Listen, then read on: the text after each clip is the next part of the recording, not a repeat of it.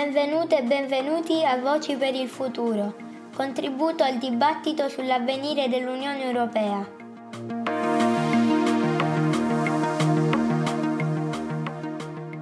Claudia Morini, docente di diritto dell'Unione Europea dell'Università del Salento, con la sua voce ci parla di democrazia e partecipazione tra presente e futuro.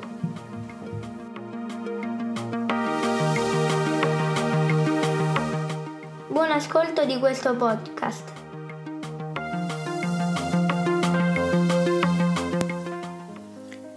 Nello scenario globale L'Unione Europea è oggi un grande spazio giuridico, la cui anima valoriale è costituita dal rispetto e dalla promozione della dignità umana, della libertà, della democrazia, dell'uguaglianza, dello Stato di diritto e dei diritti umani.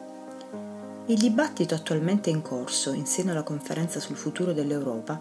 è esso stesso espressione della volontà delle istituzioni europee di guardare l'unione del futuro attraverso le lenti di due fondamentali strumenti messi al servizio delle democrazie contemporanee, il dialogo multilivello e la partecipazione dei cittadini ai processi decisionali. Dialogo e partecipazione, dunque, da considerare sia come due degli aspetti più innovativi del cosiddetto modello democratico europeo, che come fondamentali strumenti funzionali alla realizzazione degli obiettivi della good governance europea. Questa buona amministrazione europea possiamo identificarla proprio con la buona democrazia, ovvero con quella forma di governo che nell'esercizio delle funzioni pubbliche ha al centro il popolo, o meglio, agisce con il coinvolgimento del popolo per la gestione di quella che potremmo definire res publica, e che oggi è nota ai più come bene comune. Ma facciamo un piccolo passo indietro e cerchiamo di definire i contorni di questo modello democratico europeo. Essenzialmente il funzionamento dell'Unione Europea si fonda sulla democrazia rappresentativa, la cui massima e immediata espressione è la possibilità per noi cittadine e cittadini europei di eleggere direttamente e a suffragio universale i membri del Parlamento europeo. Da oltre un decennio però, ovvero dall'entrata in vigore del Trattato di Lisbona, vi è una norma importantissima all'interno dell'ordinamento europeo che enuncia il diritto di ogni cittadino e di ogni cittadina di partecipare alla vita democratica dell'Unione Europea. Si tratta dell'articolo 10, paragrafo 3 del Trattato sull'Unione Europea. Esso, vero e proprio anello di congiunzione tra democrazia rappresentativa e democrazia cosiddetta partecipativa, si pone come fondamentale principio di apertura delle istituzioni europee verso i cittadini europei e di prossimità agli stessi. Si tratta, a buon diritto, dell'espressione più autentica della nuova visione partecipativa di una governance europea sempre più democratica che si fonda su principi quali l'apertura e la trasparenza delle istituzioni, il coinvolgimento della società civile nel processo decisionale,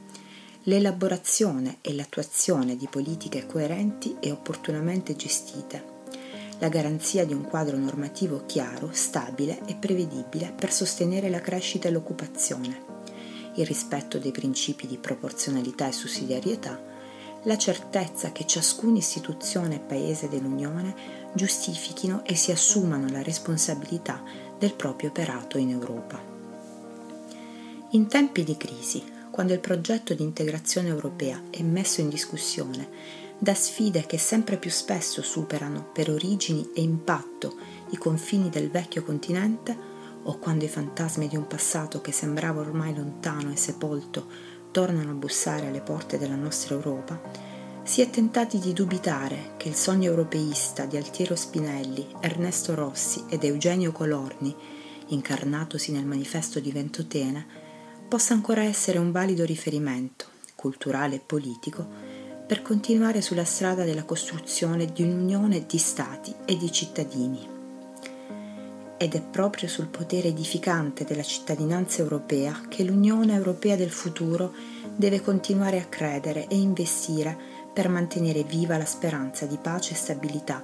che alimentava il progetto federalista di realizzazione di una società democratica caratterizzata dal pluralismo, dalla non discriminazione, dalla tolleranza, dalla giustizia, dalla solidarietà e dalla parità tra donne e uomini. Nella sua etimologia, democrazia deriva dal greco demos e kratos, ovvero popolo e potere, governo del popolo dunque. Questo popolo ha negli anni acquisito nuova forza e rilevanza sulla scena politica e oggi una nuova dignità. A costruirlo sono cittadini sempre più consapevoli di essere titolari di interessi specifici, diritti e doveri. Ciò vale, per quanto qui rileva, anche per i cittadini dell'Unione Europea. Tra gli strumenti che la democrazia europea contemporanea ha messo al servizio dei suoi cittadini, un ruolo fondamentale nel rafforzamento della sua dimensione partecipativa è senz'altro rivestito dall'iniziativa dei cittadini europei, nota anche come ICE, giunto ormai al suo decimo anniversario. Si tratta del primo strumento che consente a cittadini di diversi paesi dell'UE di riunirsi per proporre modifiche legislative concrete a favore di una causa comune. È possibile presentare un'iniziativa dei cittadini in qualsiasi settore per il quale la Commissione europea abbia la facoltà di proporre un atto legislativo ad esempio l'ambiente, la protezione dei consumatori, l'agricoltura, la pesca, l'energia, i trasporti o il commercio. Nell'ordinamento dell'Unione Europea dunque è oggi formalmente prevista la possibilità di avanzare davanti alla Commissione Europea una proposta di atti normativi di iniziativa popolare, promossa da almeno un milione di cittadini di almeno sette Stati membri per la prima volta nella storia dell'integrazione europea i cittadini dell'Unione sono stimolati a prendere parte in modo diretto ed effettivo al processo decisionale europeo. Questo diritto, unitamente a quello di poter presentare una petizione al Parlamento europeo o una denuncia al mediatore europeo, costituiscono le fondamenta di una cittadinanza attiva che partecipa e legittima alla democrazia europea del presente questo punto non ci resta che una domanda. È il futuro della democrazia europea? Che spazio democratico si aspettano di vivere i cittadini e le cittadine europee del futuro? Sicuramente vorranno continuare a condividere i principi fondamentali sui quali si fonda l'Unione Europea, ovvero la dignità umana, la libertà e l'uguaglianza, ma vorranno anche vedere rafforzati i loro diritti di partecipazione, anche attraverso l'indizione in casi eccezionali di un referendum europeo su questioni estremamente importanti per tutti i cittadini europei, e incrementato il ruolo del Parlamento europeo, autentica voce dei cittadini. Adesso dovrà finalmente essere riconosciuto il diritto di iniziativa legislativa e nelle sue elezioni dovranno concorrere partiti europei genuinamente transnazionali. Il popolo europeo di domani vorrà poi dei media dinamici, indipendenti e plurali e vorrà una società civile sempre più protagonista dell'agenda e delle priorità politiche europee. Centrale nel rafforzamento della democrazia europea sarà infine il contributo dell'educazione alla democrazia, vero e proprio potere funzionale alla promozione dell'integrazione, della coesione e della solidarietà tra le nuove generazioni. La formula democratica europea dunque dovrà continuare a rafforzarsi, a porsi come modello cui ispirarsi e verso cui tendere, anche alla luce della brutale aggressione di cui è stato vittima il popolo ucraino. In definitiva, non possiamo che riconoscere che in quanto cittadine e cittadini dell'Unione Europea abbiamo il privilegio non scontato di abitare uno spazio pubblico che è spazio di vita democratica, uno spazio fatto di interconnessioni tra le arene politiche nazionali e un'arena sovranazionale in continuo divenire e che ha come fulcro i principi democratici. Un privilegio da valorizzare, promuovere e difendere.